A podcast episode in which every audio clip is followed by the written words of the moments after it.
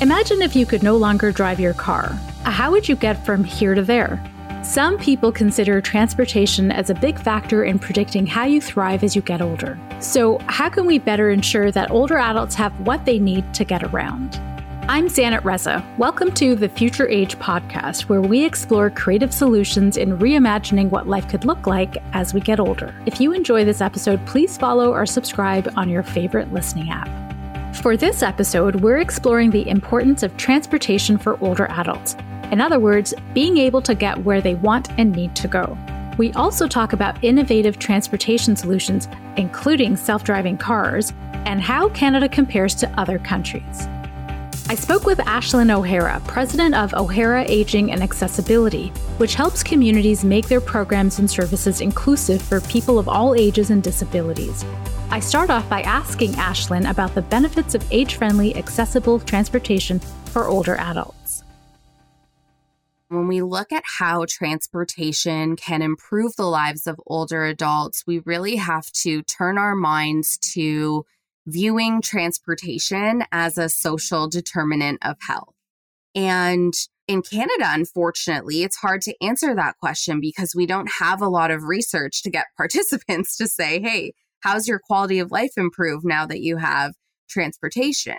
What we do know is how negatively the quality of life of our older adults being impacted by not having transportation. So, older people who don't have options to get around, they are more easily suffer isolation and loneliness. And almost half of seniors, so we know that 42% of seniors who no longer drive report having unmet transportation needs within the past six months.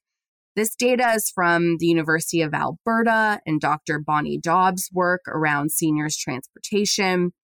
And we know that 37% of older adults experience social isolation due to the inability to access a ride. And we do see this problem exacerbated in remote communities. So it can go upwards of 58% are not able to get access to a ride and are reporting a poorer quality of life. And it really shows that there are different populations in Canada facing disproportionate and distinctive transportation challenges when it comes to older adults. We know in general that seniors age 65 and older who no longer drive make 15% fewer trips to the doctor. So, fewer trips to getting regular access to regular health care and preventative health care.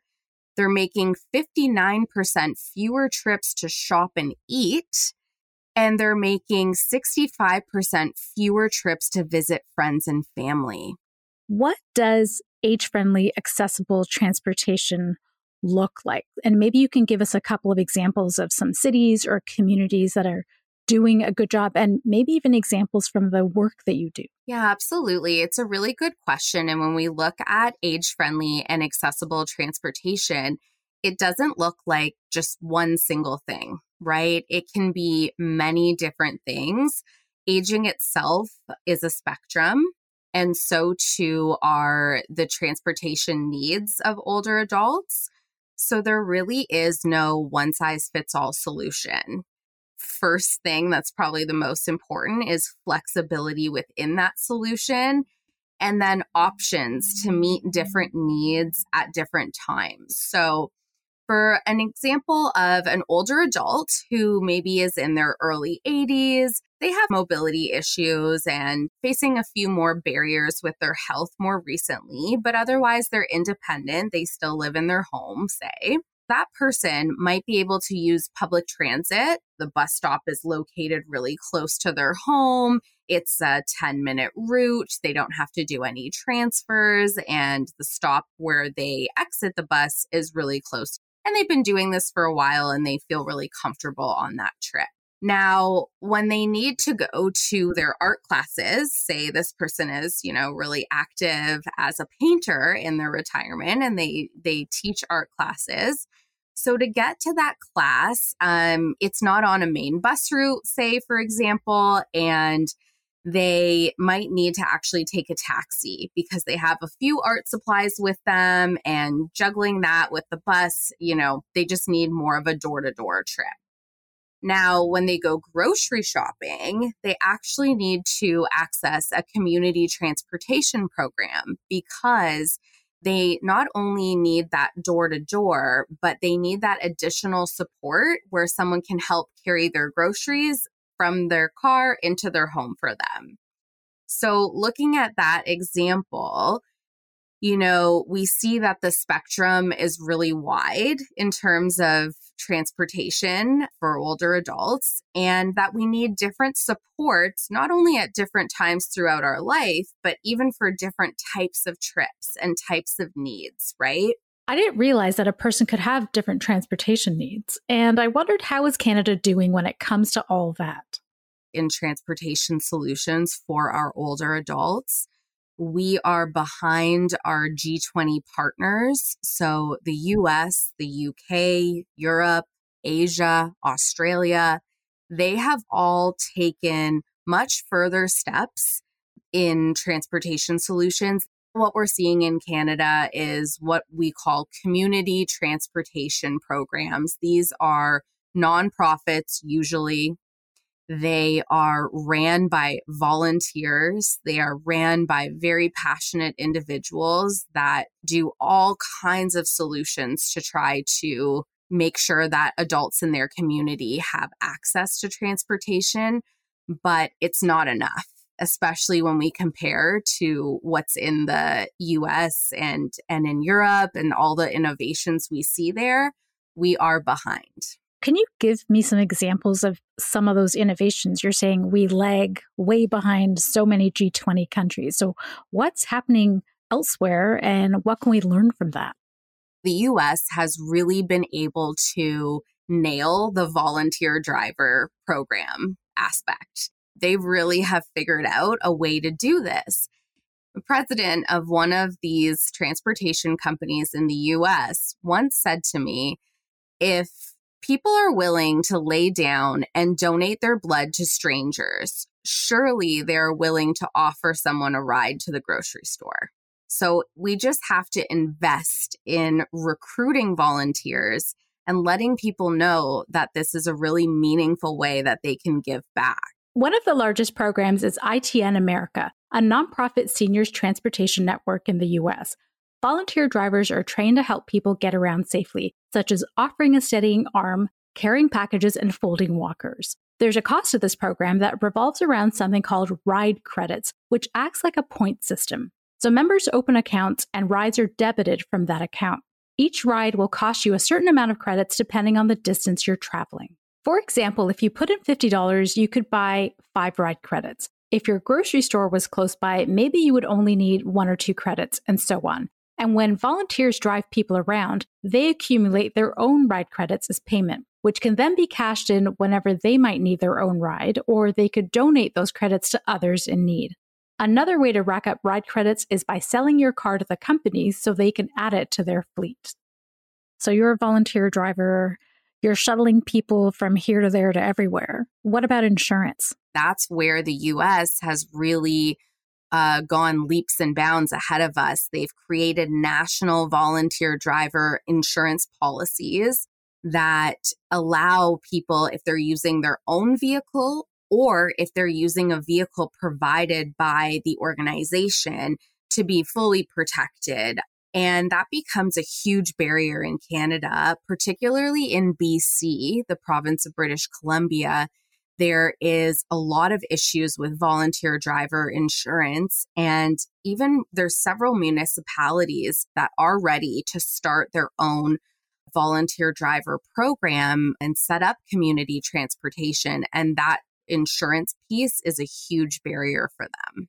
The biggest barriers that municipalities across Canada face is due to funding. So a lot of them can get age friendly grants from the government. They'll get 25K or they get a community transportation grant that could be up to 100,000 in certain provinces. So they get these grants. And now these communities that don't have any expertise on how to successfully establish transportation programs, they do their best and they do a great job. And then what ends up happening is the grant runs out and there's no sustainability there. The priority in those grants have shifted. Sometimes, what I see a lot of times in my professional work is municipality will have a great program that's funded with a grant and it provides access to transportation for say 1200 seniors that live in a specific community well then the grant changes the requirements and they have to shift their service in order to meet the grant requirement and now all of a sudden they can only provide medical trips sustainable funding comes up on a multitude of different topics, and transportation is just one of them. How do we help get this sustainable funding? Government has a role to play when it comes to funding. Federal government, provincial governments, and municipal governments all need to come to the table. What I find the most interesting when I look at sustainable funding for this problem is all these other countries are doing differently. They're not relying solely on the government to fund it. They're coming up with meaningful philanthropic donations. So in some of my work, I've, you know, had the opportunity to work with different trusts and many times people don't think of transportation as being the biggest need or as being as much of a meaningful donation as it really is. You have to really show people what one ride can give to someone. So many organizations are looking for ways to set up their corporate social responsibility programs, and they're looking for unique ways to do that to stand out from other organizations. We need to have that microphone to tell them, hey, this is an option for you. It's happening elsewhere in the world and it's not happening in Canada. Give me some examples of corporations in other countries who've stepped up to the plate and are helping out with age friendly, accessible transportation. In the US, uh, Toyota is one of the biggest funders of seniors transportation. Their corporate social responsibility mandate, or one of them, is mobility for all and they are a huge player that comes to the table. They have partnered with the AARP's Ride at 50 program, and they have delivered uh, millions of rides and have funded in millions of dollars in other ways to help establish different, not just trips, but Toyota also sponsors the infrastructure behind it. The Ride at 50 program is simplifying access to transportation by creating a one stop shop to access private and public transportation. It's made up of volunteer drivers, public transit, specialty transportation providers, and taxis. It provides a single point of access to review, compare, and book local transportation options. From the rider's perspective, all available transportation options are listed on an app and web platform created by Phoenix Mobility Rising. There's also a support center for those who would prefer to book their service over the phone. In the Netherlands, they are able to get small local businesses to invest even just small donations in their transportation programs. They were able to set up over 90 different community transportation buses throughout all the different areas of, of the Netherlands by looking at properly and sustainable funding. And, and part of that was finding local businesses and saying, hey, this grocery store, do you want to donate $500 a month to our program? We are going to be bringing seniors to this store every Tuesday and Thursday to do their grocery shopping. So it became more of a win win. People are willing to do it. We just need to rally and develop really strong strategies, really strong business plans and business cases to help these corporations really easily sign the dotted line and say, yes, I want to provide rides to 500,000 Canadians this year. But this isn't as easy as it seems. A big challenge is sourcing vehicles that are accessible finding accessible vehicles in Canada that are wheelchair accessible, that a person with a wheelchair can come on board in their wheelchair using a ramp and have proper securements are really challenging to find. Oftentimes, they have to be retrofit. So they'll take a regular van and have to retrofit it. And there are only a handful of companies that do this. There's a few in Ontario. I know that Alberta has to send all of their taxis to Ontario that have to be retrofitted for accessibility needs and then sent back to their province to provide taxi services.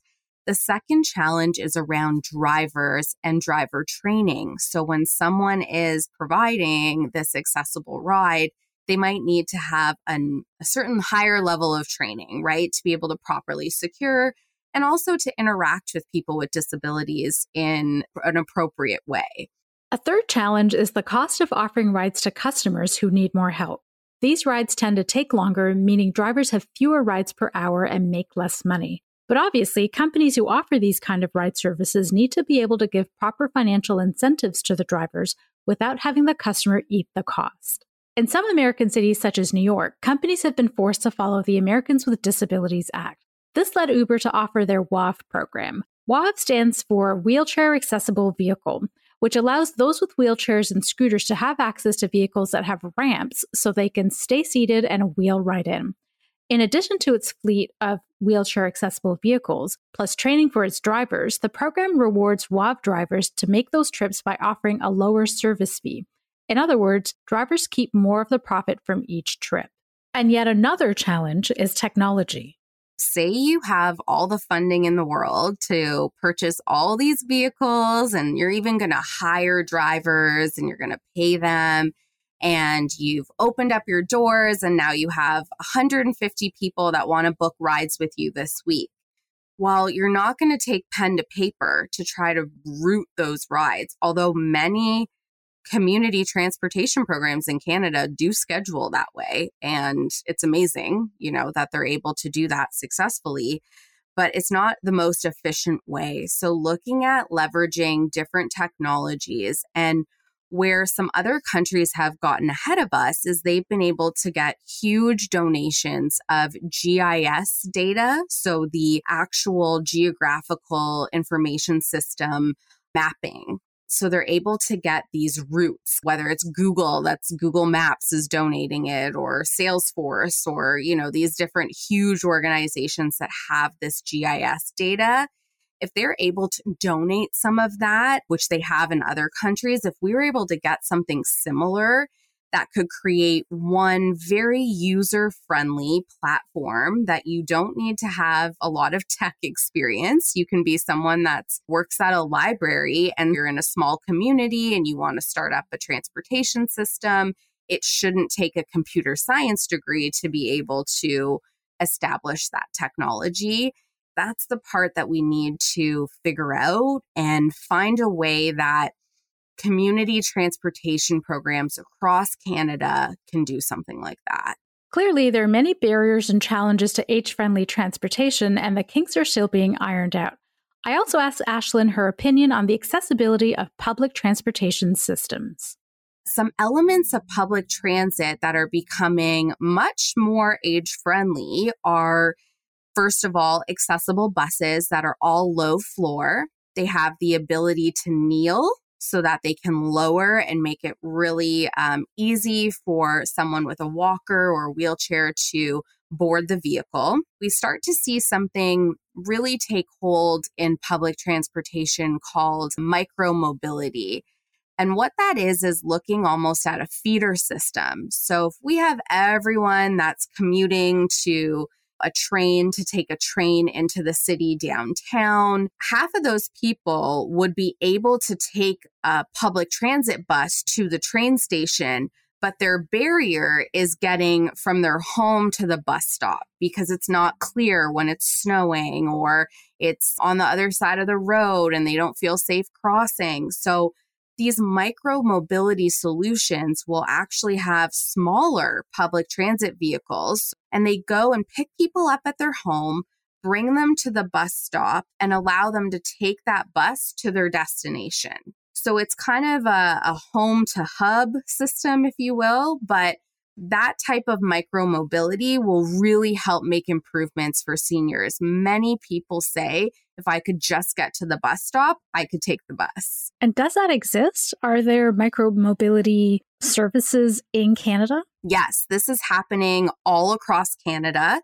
We've seen it really pick up in the last three years.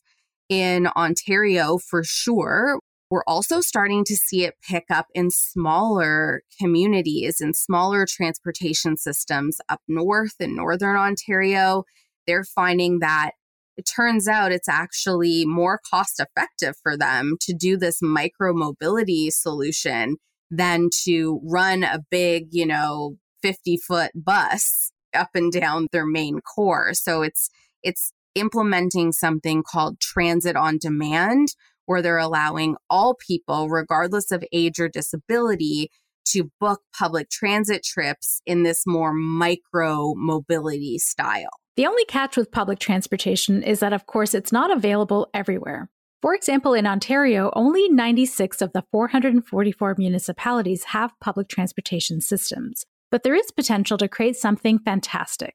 Just look at London, England, a city Aislin names as having a strong commitment to accessible, age friendly, and affordable public transit.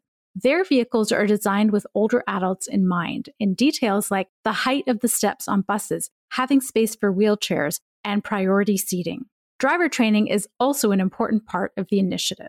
So, public transportation is one part of the mobility puzzle. And if we're thinking about the future of transportation, where do self driving cars fit in? I know that Australia was one of the first countries to really innovate around using autonomous vehicles to support older adults.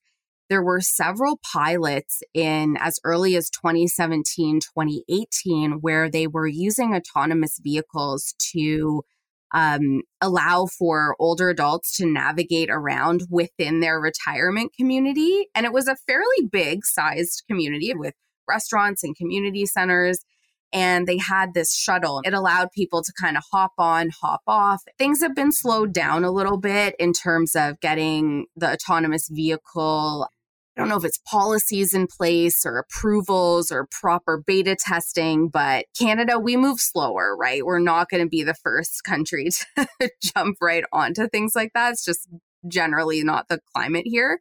I do want to always mention in the conversation with autonomous vehicles and older adults is that it will never solve the need for everyone. It will become one tool in that box where you need multiple different options. The importance of a physical person as a driver or a physical person being in the vehicle, they don't have to be driving, but being in the vehicle with the older adult is so important. So, not only to be able to offer assistance for that portion where you go from the door to the vehicle, drivers in community transportation programs and even public transit sometimes end up being the point of triage for an older adult when other issues start to come into play.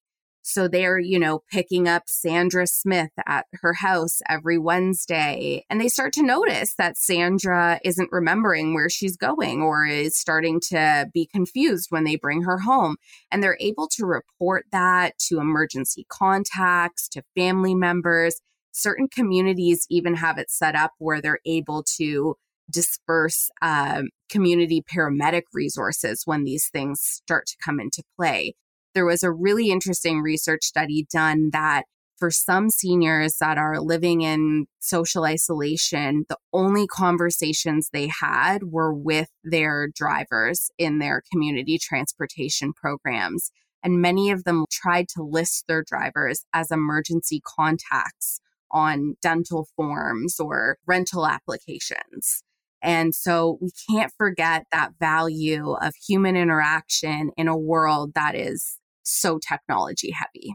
Aislin says that Australia's population spread and geography is most similar to Canada's, but they're way ahead of the game when it comes to sourcing money through philanthropy. For example, the Foundation for Rural and Regional Renewal allows individuals and organizations to donate money towards sustainable transportation solutions. And this is in addition to their government funding. In 2022, they raised 18.1 million to bolster their government grant of 3.3 million. The median donation $50. That's the power of collective impact.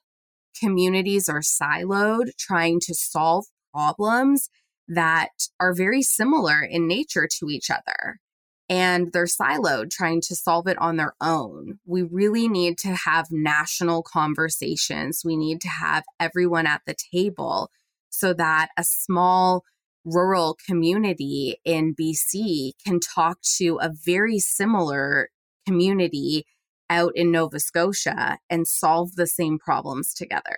We have an amazing country. We have an amazing helping mentality that I just think we need to tap into this on a larger scale by addressing, you know, national strategies.